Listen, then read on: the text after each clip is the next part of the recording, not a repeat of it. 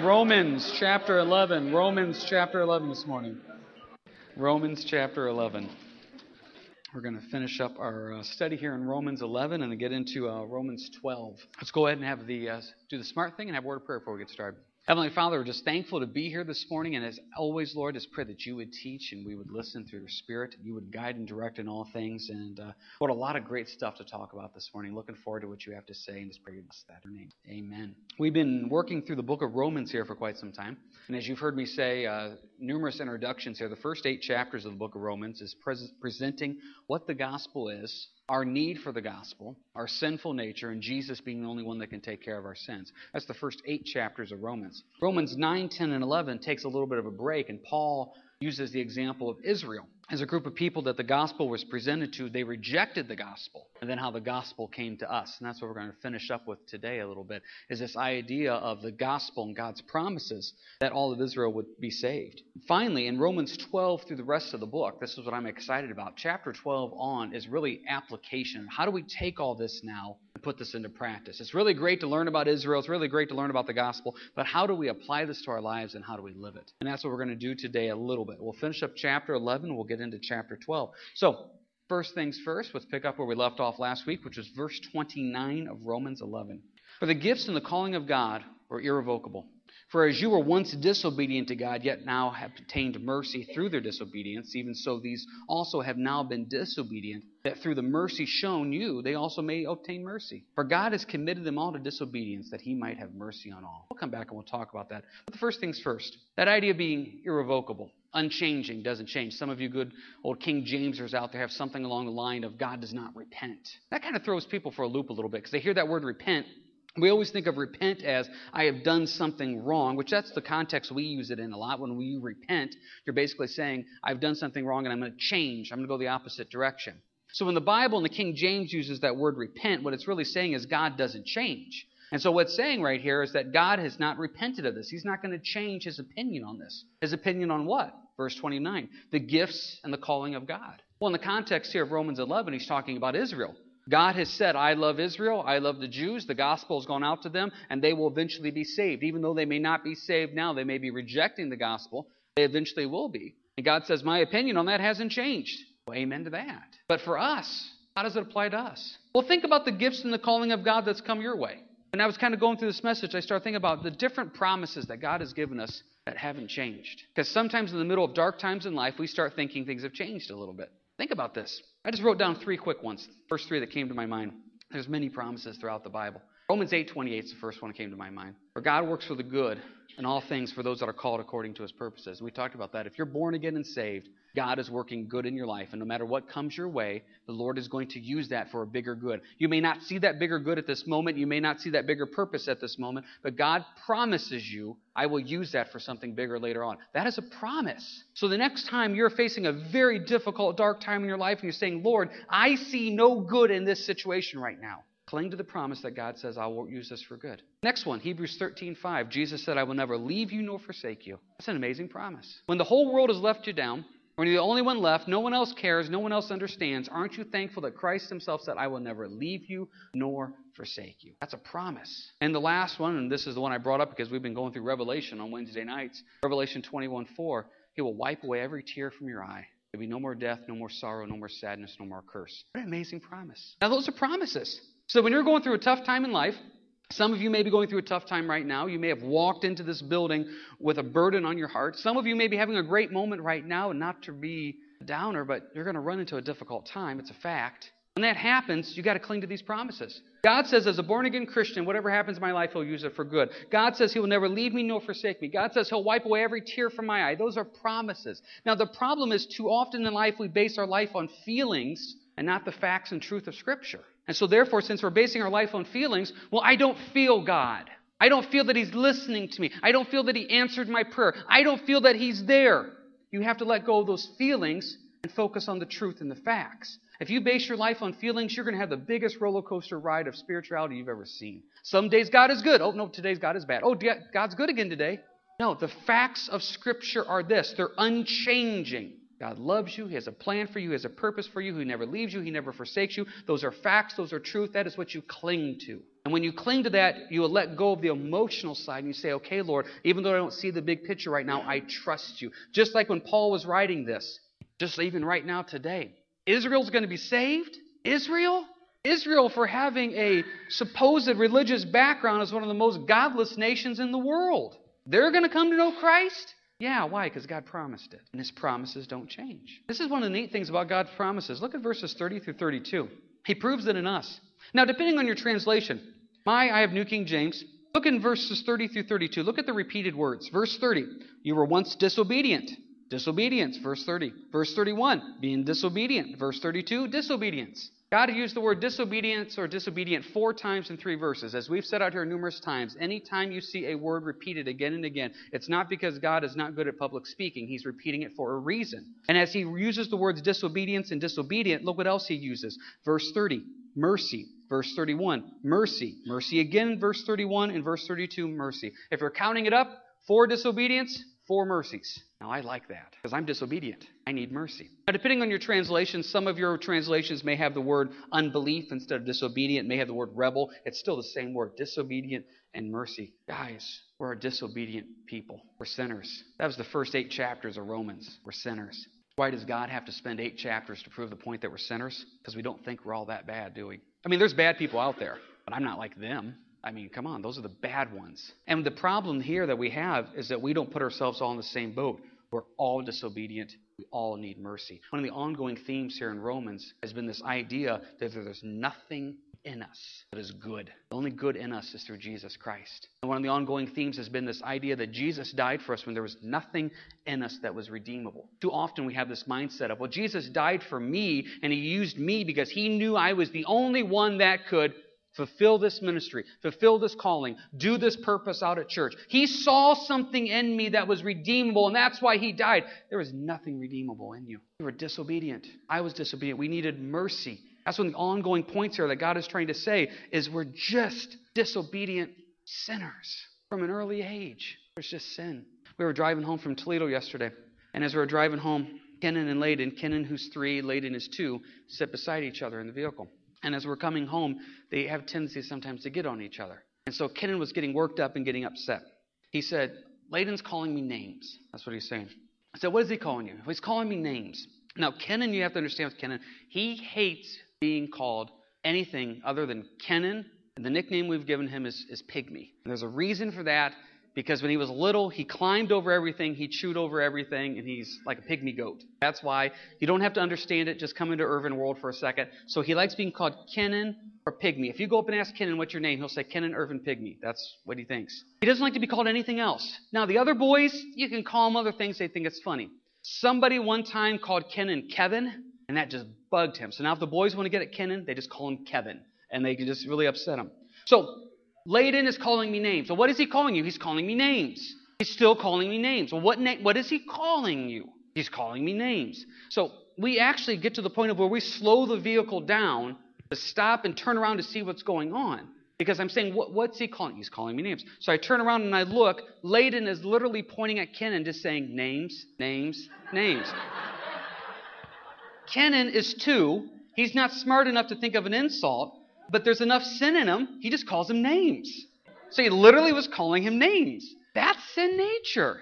That's in us from birth. It's in us as adults. We do things that are disobedient. And so, since we do things that are disobedient, we need mercy. Just jump back. You don't even have to turn back. It's just a couple, one chapter ago. Romans 10 21 says, All day long I have stretched out my hands to a disobedient and contrary people. That's, that's what Christ did on the cross. He stretched his hand out to us sinners. Romans 5 8 says, God demonstrates his own love for us in this way while we were still sinners, Christ died for us. He did not say, you know what, I could really use James. There's this little sin problem, so I'll just die because there's this element of James I really want. There's a value in him. No, there was nothing in me. I'm disobedient. And he still stretched his hand out to me and said, I love you enough to die for you. I'm a disobedient person that he still shows mercy to. Let's build on this one more point. Can you turn to Titus chapter 3, please? Titus chapter 3.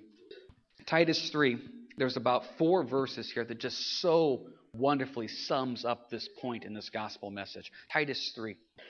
Titus 3, now let's go ahead and start here in verse 3. Look at the description that God gives us. For we ourselves were also once foolish, disobedient, deceived, serving various lusts and pleasures, living in malice and envy, hateful and hating one another. Okay, that's our background. Look how God chooses to describe us foolish, disobedient, deceived, serving our lust, pleasures, living in malice and envy, hateful and hating one another. There's nothing good in us. Nothing. That's who he died for, verse 4. But when the kindness and the love of God our Savior toward man appeared, not by works of righteousness, nothing in us, which we have done, but according to his mercy, he saved us through the washing of regeneration and renewing of the Holy Spirit, whom he poured out on us abundantly through Jesus Christ our Savior. Look at this. Verse 3 there's nothing in us. Verse 4, God just loves us. Verse 5, not by what I've done, not by works of righteousness. I have to stress this point to you. And you may say, okay, James, I got it. You may get it, but someone else in here may not get it. There's nothing in you that's redeemable. And, and this is not trying to kick you while you're down. This is trying to show how much God loves you. And it is also to show us how much really isn't on our shoulders. Because I've shared with you before, it's very freeing to realize it's not nothing to do with me. It's all the Lord. It's all what Christ did. How did he do it? Verse 6 He poured out on us abundantly. He washed us and saved us abundantly. And boy, did we need to be scrubbed again and again and again. That's the purpose here that Paul is trying to tell us. We're disobedient people that needs mercy. And so, therefore, he's trying to make a point. What's the point that he's trying to make? Jump ahead to verse 33 now of Romans 11. Look at his point now. Oh, the depth of the riches both of the wisdom and knowledge of God! How unsearchable are his judgments and his ways past finding out. For who has known the mind of the Lord? Who has become his counselor? Or who has first given to him and it shall be repaid to him? See, a lot of times we look at verse 33 and we talk about how it's a wonderful passage. The depth and riches of the wisdom and knowledge of God. He's unsearchable. And I've heard people teach on this and I love these messages. They talk about creation. And they talk about how big God is and how little we are. And I love those type of messages. I love looking out at the stars at night. And, and at night, if you look over here to the west, you can see Jupiter, you can see Venus, and you can stop and you can think, wow, we're just this tiny little planet and this big thing. And I look at verse 33 Lord, your wisdom, your knowledge is unsearchable. Okay, that's all true. Do you realize what the context of verse 33 is? The context is we are such disobedient, horrible sinners. How unsearchable is it that God would die for us? That's the context of verse 33 that it's beyond belief that Christ would go to the cross for us. It doesn't make any sense. And what happens is we try to make sense by it by what? Well, I'm the only one that can reach my community. That's why Jesus died for me. I'm the only one in my family that can be a light and a witness. That's why Christ died for me. No, it's not. See, that would give you a reason and a purpose of why he died for you. The truth of the matter is, it's unsearchable. What did he see in you? What did he see in me? I don't know. It's unsearchable. That's grace. That's mercy. That's love. And to think that he was willing to do that for us? Oh my goodness, that's unbelievable. Because once again, when you look at the description that God gives of us, it's really not a great description. You don't need to turn there, but listen to this 1 Corinthians 1, starting in verse 26. 1 Corinthians 1, verse 26. For you see your calling, brethren. Listen to the description. Not many wise. I'm not wise. According to the flesh, not many mighty. I'm definitely not mighty. Not many noble. Not noble are called. What has God chosen? God has chosen the foolish things of the world to put to shame the wise. God has chosen the weak things of the world to put to shame the things which are mighty. And the base things of the world and the things which are despised, God has chosen, and the things which are not to bring to nothing the things that are. Listen to the description that your loving Heavenly Father describes you as. You are not wise, you're not mighty, you're not noble, you're foolish, you're shameful, you're weak, and you're debased. That's how God sees you. He still died for you. See, that's what's unsearchable. That's what's unbelievable. Now, why does he describe us like that? Because it takes us to the next verse, verse 29 in 1 Corinthians 1, that no flesh should glory in his presence. God says, the reason you can see that there's nothing in you because there's not a single redeemable quality in you. So therefore, you can't have pride about anything. I see lots of Christians that love the Lord and serve the Lord faithfully and strongly, but they still think they bring something to the table. No, it's only through the Lord and the Holy Spirit. Only through Him. See, we're a sheep. The Bible calls us lambs and sheep. I've shared this with you before. I grew up on a farm. We grew up with sheep. And I've said to you before, I think lambs are the cutest baby animal I've ever seen. Of all the baby animals, I still think to this day there's nothing cuter than a baby lamb. Just that, that soft uh, wool, just that little bag they have. They're adorable. And that's what I like to look at when I think of how much God loves me as I'm this adorable little lamb. But also growing up with sheep, I can attest to this. Sheep are the stupidest animals in the world. So God thinks you're adorable, but he also says, you know what, you're kind of dumb. so It's a backhanded compliment. That's the cutest dumb animal I've ever seen in my life. That's the way the Lord looks at us. And there's nothing wrong with that. I'm foolish. I'm not noble. I'm not mighty. I'm weak. And Jesus still says, I died on the cross for you. That's unsearchable. That doesn't make sense. It doesn't make sense to say, Lord, why? Why do you do that? Goes back to Isaiah 55, a verse that I love. My thoughts are not your thoughts, nor are your ways my ways, says the Lord. For as the heavens are higher than the earth, so are my ways higher than your ways, and my thoughts than your thoughts. God says, I'm above you. My thoughts are not your thoughts, nor are my ways your ways. We're not going to see eye to eye on things. I'm God. You're not. Haven't you ever had those times in your life spiritually where you're saying, Lord, this doesn't make sense? What are you doing? Why are you doing this? Why are you allowing this to happen? This makes no sense. My thoughts are not your thoughts, my ways are not your ways. Yeah, but Lord, come on. What, what good is going to come out of this? He's above, he sees the big picture. So what do we do? Well, go back to Romans 11, verse 34. For who has known the mind of the Lord, or who has become his counselor? What a silly thought, right? That we're going to counsel God we're going to give him advice. But let's be honest, we all do it, don't we? I've done it before. You know, but I really think this is what we should do. I, I, you know, I look at the situation. I really seem like this is a great place for us to move, and and, and Lord, I really want us to move in this area here as a ministry. And uh, Lord, I really think we should do this. He's not asking for my opinion. He's not asking for my counsel. And a lot of our prayers then turn into what I call rubber stamp prayers. Lord, this is the job I really want, and I ask for your blessing upon it and your favor upon it. This job would be perfect for me. In your name, I pray this. Amen. Lord, this house, this is the house we've always wanted. I ask that you would give this to us. In your name, amen. Lord, this is the girl. This is the girl I've always wanted. Work this out. We're giving counsel to God. He's above us. He sees the big picture. He knows the damage that girl will do or that guy will do. He knows the damage that that job will do or that move will do. He knows the damage of it because he is above us. We were looking at animals a while ago and we had the kids, and, and the window to look at the, the cats was probably about oh yay high. And so we're looking at them and there's this huge, huge cat. I mean, like something I don't know was wrong. It was huge. So Dawn and I are looking at this thing, saying, "This thing is unbelievable." And one of the kids, and I can't remember who it was, uh, claimed up and down that it's not in there. Well, yeah, it's right there. We can see it. It's not in there. Why? Well, because their little head couldn't see it. As soon as you pick them up and they look at it from our perspective, they can see the cat. The reason I bring that up is how many times do we sit there and say, Lord, this doesn't make sense? Why? Because we're looking at it from a two year old, three year old mentality. God up in heaven says, I see the big picture. It makes sense. No, it doesn't, Lord. It doesn't make sense. We give counsel to God. We get frustrated because our prayers aren't answered. We get frustrated because situations don't work out the way we want. We get frustrated because things just don't work out the way I want for me. I never get that job. I never get that thing. I never get this. Because maybe the Lord says and knows that He needs to say no to it. He's, his ways are unsearchable. Well, it's not our place to give counsel to God. One of my favorite chapters in the Bible deals with this in the book of Job. And for 37 chapters, God allows Job and his three little friends there to think they got it all figured out. And so for 37 chapters, if you've ever read Job, everybody knows about Job, but until you read Job, you don't realize how long of a book Job is. For 30 plus chapters, Job and his friends just spout out philosophically about life. And they think they got it all figured out. Finally, in Job 38, God comes on the scene. And for basically two chapters he's straight, he just asks questions. He goes, Where were you when I created the heavens and the earth? Where were you when I placed the stars in the sky? Where were you when I put the water? And finally, when God gets done with his speech, Job basically says, I repent, I repent, I repent. Who am I to question anything? And this is what happens. We sit here in our bedrooms at night, at our kitchen tables, and our drives on the way to work, and we figure life out.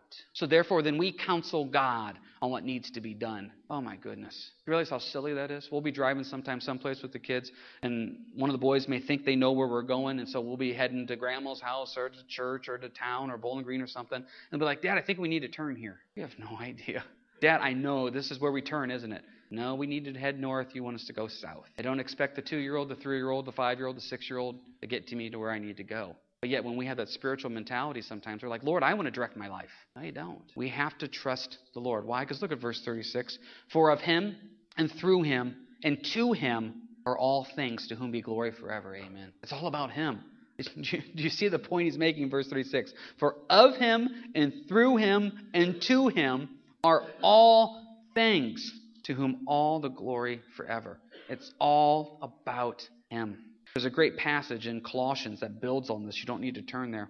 It says in Colossians 1, verse 16, For by him all things were created that are in heaven and that are on earth, visible and invisible, whether are thrones or dominions or principalities or powers. All things were created through him and for him. And he is before all things, and in him all things consist. The point there is very simply put it's all about the Lord, it's all about him. It's not about us. It's not about our wants. It's not about our desires. It's not about what we feel is best. God is higher than me. All his ways are higher than me. And I have to trust that. So, since I trust that, it takes us right in to verses 1 and 2 of Romans 12. I beseech you, therefore, brethren, by the mercies of God, that you present your bodies a living sacrifice, holy, acceptable to God, which is your reasonable service. And do not be conformed to this world, but be transformed by the renewing of your mind, that you may prove what is that good and acceptable and perfect will of God. Now, those are some very famous verses, and we go to those verses a lot. Problem is, a lot of times we don't go to those verses in the context of what they are. The context of those verses are verses 30 through 32 of chapter 11. I'm disobedient. I need mercy. Verses 33 through 35. Who am I to figure out my own will and path in life? Because verse 36, all things deal with the Lord.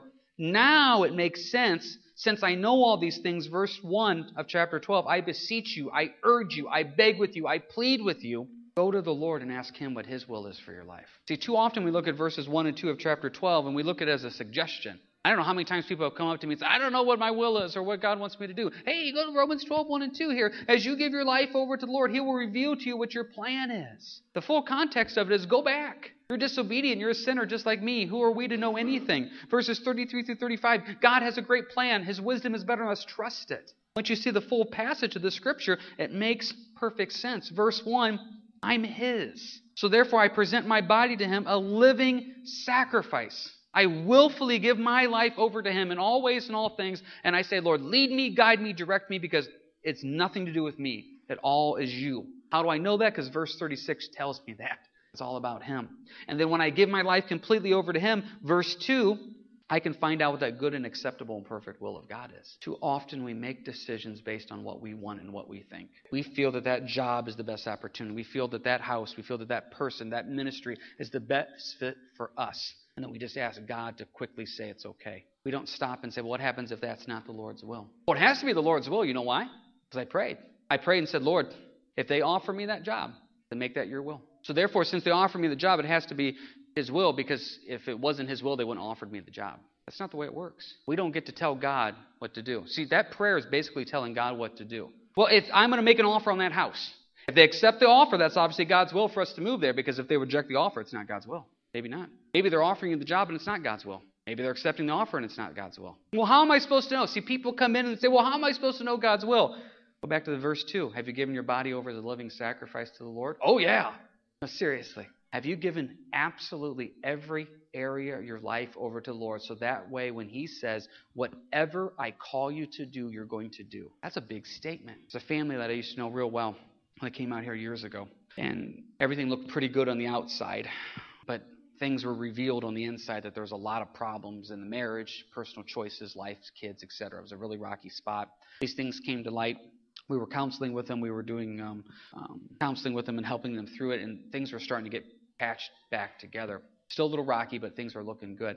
Well, there was an opportunity that popped up with this person's job, and I could tell that this was just not a good opportunity. It wasn't. And so I remember this guy coming to me saying, Hey, here's the situation. This is what we're going to do. We're going to move to this area and we're going to do this because there's this great opportunity and we're really excited about it. And I said, You think this is God's will? And this is, I remember this guy said, he goes, I have worked hard at this job. I have waited for this opportunity. I have waited for this to fall into my lap. I'm not going to turn this down. Why would I not take it? It's the best thing for our family. It's the best choice. See, here's the problem. Go back to verse 1 of Romans 12.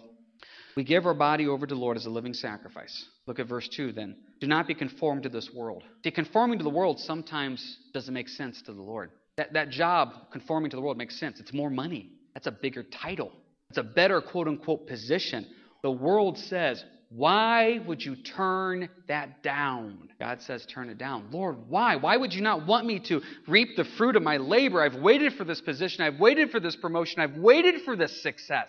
God says, I see the big picture. Those extra hours, you're going to lose your family. That extra money is going to cause problems. That extra devotion you're going to give to your job, your wife's going to feel left out. It's not worth it. Don't conform to the world. Well, this guy waited for this position, waited for this job, took the job, took everything. His life, his kids, his marriage has completely fallen apart. I don't say this to say I told you so because I don't mean it in any that way whatsoever. I say this to say if we conform ourselves to the world, just going to run into problems. Whatever you decide to worship at the altar of, that becomes your life. So if you worship at the altar of conforming to the world, well, then you're going to become like the world and you're going to be disappointed. You're never going to know what God's will is for your life. You're not going to be transformed, and there's going to be an emptiness in your spiritual life. And these people are going to talk about these deep relationships with the Lord, and they're going to sit there and say, Why don't I have that? Because you're conforming to the world, not to what the Lord has in your life. Look at the people in the Bible who are the most on fire for the Lord. They were a strange group of people. Strange, strange cookies. According to the world, they were foolish. According to the world, they were strange. Well, according to 1 Corinthians 1, God says you are foolish. The Bible says we are a peculiar group of people. We are. And the way the world says to go sometimes does not match up to the way the Word of God says to go. So, how are you supposed to know what the Lord wants you to do? Well, how do we not conform ourselves to the world? How do we transform ourselves? How do we know what the perfect will of God is? Well, first verse that comes to my mind is John 10 27. It says, My sheep hear my voice. John 10 27. My sheep hear my voice. I've already shared with you about sheep.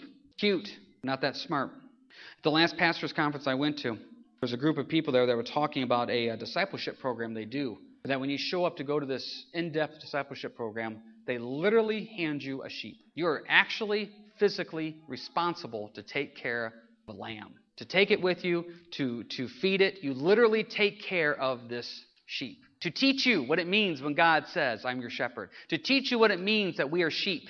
And once again, if anybody's been around sheep before, that's not an easy task. And then what happens is at this discipleship program, after a while, after you've been with your sheep for so long, they take all the sheep and put them in one big area. And guess what they do?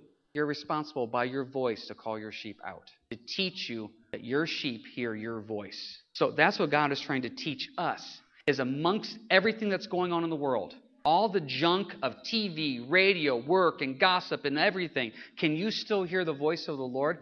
Because the Bible says, John 10 27, my sheep hear my voice. And I'm not necessarily talking about the literal audible voice of God. I'm talking about the Lord speaking to your heart. If you're sitting there saying, I don't know what God's will is, I keep praying and I'm not hearing any answers, are, are, you really listening? Prayer is more listening than it is talking. Are you opening yourself up to hearing how the Lord speaks? Because if you make a list of how the Lord speaks, this is how God speaks to us. He speaks to us through prayer. And when I say prayer, I'm not talking the little 30 second, Lord, be with me today. Help me through my test today. It's a really difficult day. I got a tough time at work. Thank you, Lord, for everything you do and keep me safe, and I love you. Amen. It's not prayer. That's making a list to give to your secretary on what to do or something like that. That's not prayer in any way whatsoever. Prayer is, Lord, I'm yours. What do you want me to do? I'm here to serve you. How can I? And then I sit and I listen. You know how hard that is to sit and listen and wait? It's tough. How about through the Word?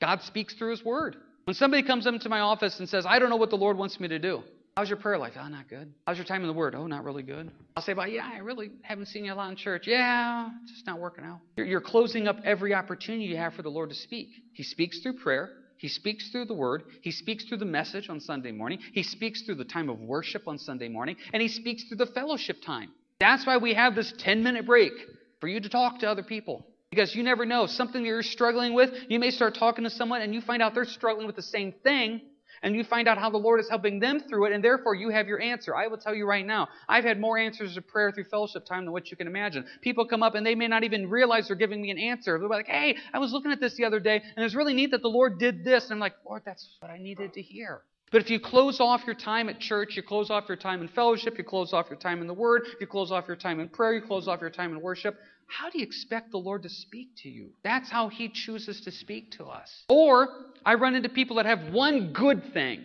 They're really great prayer warriors. So basically, it's like saying, The only way you can reach me, Lord, is through prayer. That's the equivalent of saying, Just email me, don't call me, or something like that. I'll give you one opportunity for you to reach me. We live in a society today where I talk to people like, hey, you know, you can call me, you can text me, you can email me. We have so many different ways to get a hold of people, but yet when it comes to spiritual matters, we say, Lord, I, will just do this. I'm just going to read. Well, maybe the Lord wants to speak to you through prayer. Maybe wants to speak to you through the church, through, through, through worship. And sometimes, to be honest with prayer, we just talked about a couple Sundays ago. You don't get your answers in prayer right away. Daniel talked about how he prayed over something and it took 21 days to get the answer. Some of you have been praying about things and you've waited weeks, months, years for that answer from the Lord. Why isn't God answering me? He is answering. He's saying, just wait. As we've said out here numerous times, God answers every prayer with a yes, a no, or just wait. Just wait are the hard ones. I can handle a no. I throw a little spiritual hissy fit for a while, then I accept His will and I move on. I can handle yes, because obviously I like to get what I want to get. Just waits Come on, Lord, hurry up. Do you not hear me? Yeah, he hears you. He's saying, just wait. Or do you trust me? Do we trust him when it comes to that? And then when he reveals what his will is to you, how do you know it's his will? Well, a couple things. First off, his will will always line up with biblical truth. Will line up with the Bible says. I've had people over the years come up to me, and I'm not going to repeat what they've said because it's funny, but it's also sad. Well, the Lord led me to do this. No, he didn't. He's not going to lead you to do something that does not line up with his word. Well, I really feel like he wants me to do this. He's not going to lead you against something that does not line up with his word. That's just a fact. Well, how do you know that? Because I know what his word says. Or the next one is they really feel led to do something, but it doesn't line up with the nature of Jesus. I'm going to go talk to that guy. I'm going to tell him what I think and what I feel. Now, come on. Is that what the nature of Jesus is? Whatever God leads you, it will line up with biblical truth. It will line up with the nature of Jesus and it will be Christ like. So, those are how we know it's of His will. So, if you are given an answer, this is God's will. If it's not lined up with the Bible, it's not God's will. If it doesn't line up with the nature of Jesus, it's not God's will. You will know His will through being in the time with Him in prayer, being in time with Him in worship, in the time with Him in the message, and with the fellowship and daily devotions with the Lord. Do you realize Christ set the example for us? Every day He got up and spent time with the Lord alone in the morning before anybody else was. And if Jesus Himself needed and wanted that time alone with the Father, how much more do we need and want that time? What an example He set for us. Now, why don't we do this? Because we live in such a fast paced society. It's that McDonald's mentality I want my food and I want it quick. Sometimes you got to sit and wait for the Lord to answer, to speak. And we have to train ourselves to do that. And that is really difficult for some personalities to do. But you know what? That's how the Lord answers. If you just give the Lord a few seconds in prayer, how do you expect Him to answer? Sit and wait upon the Lord, and He'll give you that answer. He will reveal it in His time and His way. But what happens if you got to make that quick answer? They need to know tomorrow morning if I want that job. They need to know tomorrow morning what the offer is. They need to know tomorrow morning about this. Or they need to know now. Well, let's backtrack. This is why you spend a regular time with the Lord on a regular basis, because when those situations pop up that needs that quick answer, you spent so much time in prayer and with the Lord that you already know what His will would be in that situation. You already know what His word would say. You would already know what the nature of Christ is. Even though you didn't know the problem that was going to arise, you didn't know the question that was coming up, you knew by just spending time with the Lord, it prepares you for those situations that are coming, and so therefore you're ready. So when they say, I need you to do this, you can stop and say, No, wait a second. This is the first I heard this. In my mind, I'm thinking, I know what the Bible says about this situation, and this is the right answer here. Because I've spent that time with the Lord, therefore I am prepared and ready, and I know what His will is. And what type of will is it? Go back to verse 2 again. It's good, it's acceptable, it's perfect. It may not line up with what I think, may not line up with what I like or what I want, but Lord, I trust it because I am a foolish, disobedient person that just needs to seek you in all ways and all things. A couple passages I want to close with and we're done. Can you go to James 4, please? James 4. This is one of the most straightforward passages on seeking and knowing what the Lord wants you to do for your life. I love the book of James because he's straightforward and he's blunt. James 4, verse 13. Come now, you who say, Today or tomorrow we'll go to such and such a city, spend a year there, buy and sell, and make a profit. Whereas you do not know what will happen tomorrow. For what is your life? It is even a vapor that appears for a little time and then vanishes away. Instead, you ought to say, If the Lord wills, we shall live and do this or that. How straightforward is that? Just be honest. How many times do you have plans in life? Well, this, this is what I'm going to do. This is really where it looks like I want to go and what I do. This is a great opportunity, et cetera, et cetera. And we make this wonderful plan. And then we kind of have this brief moment of, I should probably check with God about this. Lord, there's this great opportunity at work that I accepted, and it's a new position. It's going to be really wonderful, and I start tomorrow. Could you bless it, please? You never asked Him. Or, or we do that quick little ask Lord, if it's your will, just pray you take care of it. And really, what you're almost doing is like walking out the door with the keys, saying, Bye, mom and dad, I'll be back in a little bit. You've already made the decision. You're not asking for his approval. You're not even asking for his opinion. You already know it's a great idea. And how do you know it's a great idea? Because you're the smartest person that's ever lived on this earth. And so, therefore, you know exactly what's best for your life, even though we just spent 40 minutes saying how we don't know anything. But we know in this situation it has to be God's will because it's so wonderful. Why else would it fall right in my lap unless it was God's will? Because sometimes those things fall right into our lap and they're not God's will. In fact, in Deuteronomy, a passage that takes more than a few minutes to talk about, so we can't get into it today, the Lord actually says, I will allow false prophets to come into your midst for you to test them and prove them to see if you're going to listen to me or them. Whoa, Lord, you're allowing false prophets to come into the midst of Israel? He goes, Yeah, because are they just going to hear what they say and say, Well, it must be of God? Or are they going to stop and really listen to me? Great passage that bookends this one in James 4. You don't need to turn there. It's Proverbs uh, 19:21. There are many plans in a man's heart. Nevertheless, the Lord's counsel that will stand. Isn't that true? How many times have you had plans in your heart? I've had plans in my heart. Well, this is what I'm going to do. No, it's the Lord's counsel that stands. It's the Lord's will that matters. That's all that matters. And if you're sitting here saying, "How do I know His will?" It goes back to the basics. Time in the Word, time in prayer, time in worship, time in fellowship, time in church. Well, I'm doing all those things and I'm still not getting the answer. Keep doing it. Keep doing it. Don't, don't get so frustrated that you just start making decisions on your own. Don't reach to the point of frustration where you say, Well, you know what, Lord, you're not moving quick enough and I need to do this. That's one of the most dangerous places you can be. It's not about us, it's about Him, and that's all that matters. Last passage I'm going to share with you Jeremiah 29 11.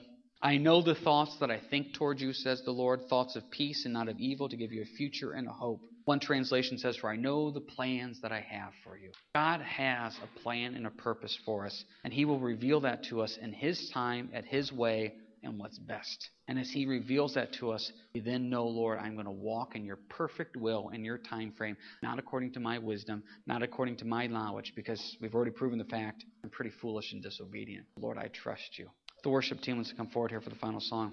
If you're struggling with something and you really want some prayer to know what His will is, well, we don't have any wisdom.